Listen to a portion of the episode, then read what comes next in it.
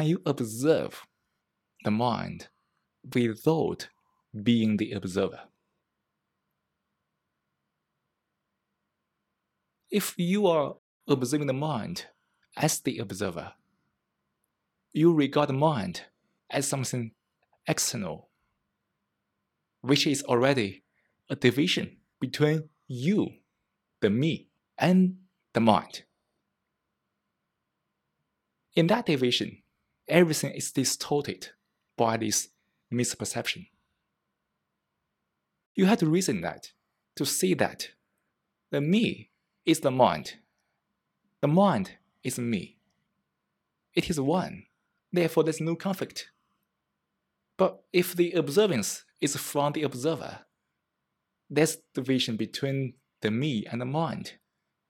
And in that division, all kinds of further conflicts, further divisions, further contradictions follow.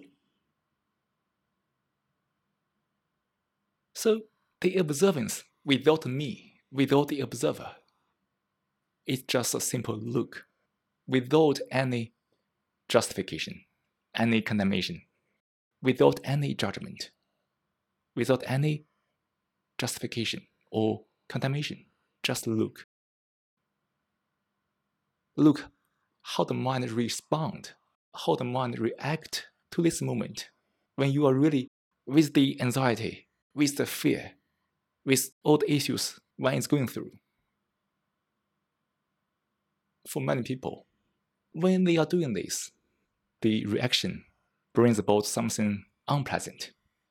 And just look, look the activities the me, the me begin to judge, begin to refuse, to reject.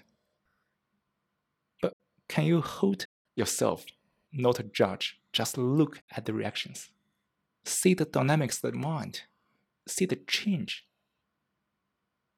See the change of the mind when you are doing nothing. No judgment, no justification, no condemnation. In that non doing, say what would happen. And in that witness, one will get more than anything one can read, hear, or learn from anyone else.